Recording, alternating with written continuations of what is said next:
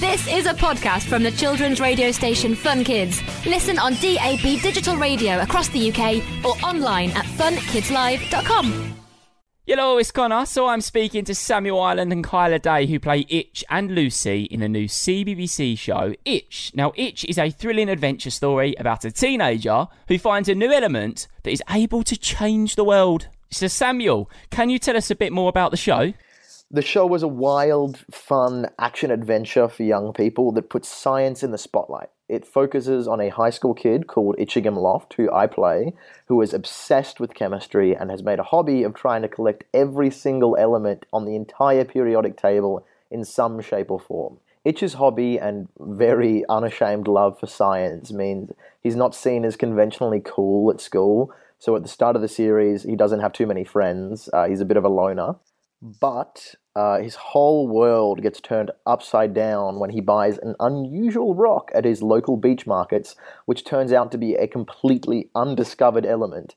And this element is insanely powerful, meaning it could be used to generate a new era of clean energy, or it could be made into weapons that could destroy the entire world and a nefarious organization catches wind of it and they come after Itch, meaning he's forced to take action to protect his discovery, and it all gets a little crazy. It's super fun, fast paced action series while also touching on subjects like sustainability. I think it took us about two months to film down in Western Australia. Okay, so are you anything like your characters? Yes, I definitely think uh, we have some kind of similarities, Lucy and I we both care very deeply and unconditionally about our friends and our family, and both have a love for science. Personally, my favourite is astronomy. I'd say I relate to Itch in a few ways. I also definitely didn't fit the mold of what was cool when I started high school.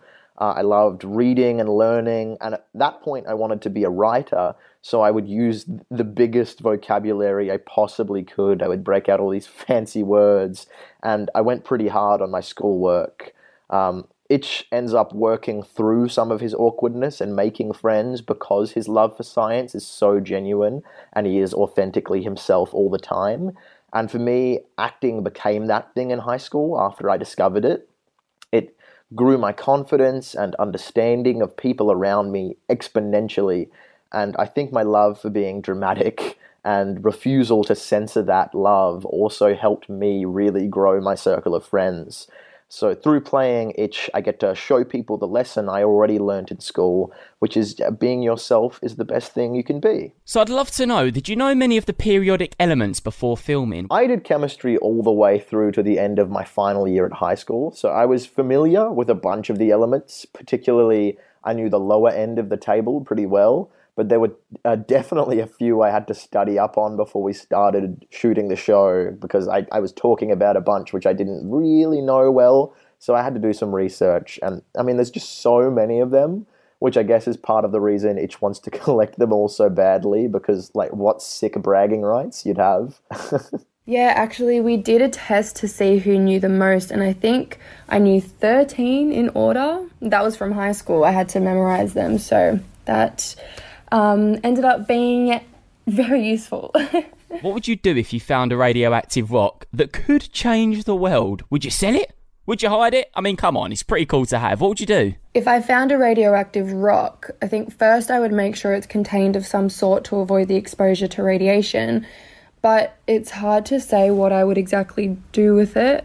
I think I'd probably do my research on who to turn it into just to find someone who would really utilize it for the most positive way possible. And if I found a radioactive rock, I'd definitely spend a good few minutes freaking out. And then I'd proceed to the next best step to do when you're freaking out about something, which is I'd give it to my mum and let her handle it because she's better with those things. Uh, but in all seriousness, it's a really tough question. Uh, I think I'd try and bring the rock to public knowledge on the news, right? And then hand it over to a scientific study organization that I was certain wasn't going to try and weaponize it. And I'd hope that the amount of news coverage would sort of stop anyone being able to get away with taking it from whoever I'd given it to. But then the show really forces you to ask the question if there's truly anyone you, who you can trust. So maybe I'm naive for the, giving that answer. Like I don't know It's just an insane amount of pressure. It would be crazy. So, what would you say is your favourite moment of the series? Without giving too much away, we want to keep everybody super excited for it who hasn't seen it. But what is the most gripping part? What was the best bit? So, my favourite moment of the series comes in the middle of the second half, so I'll be careful not to spoil anything.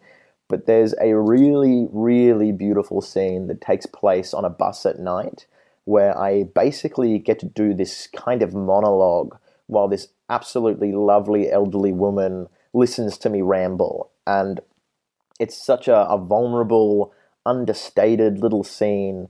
And the actress who played opposite me just gave me so, so much to work against. She even actually improvised the final few lines of the scene, which I think really raised the entire thing to a totally different level. And it was such an incredible moment as a you know a young actor working in TV for the first time to be able to act with and learn from someone so amazing and to share this kind of beautiful little scene with them. It was really, really special. And as a result, it's my absolute favorite scene in the series. My favorite moment would have to be in the first episode or two. There's this scene where everyone gets everyone gets sick and it's like not pretty. Um, that in terms of filming was probably one of my favorites for sure. So that was a podcast from the children's radio station Fun Kids. Listen on DAB digital radio across the UK or online at funkidslive.com.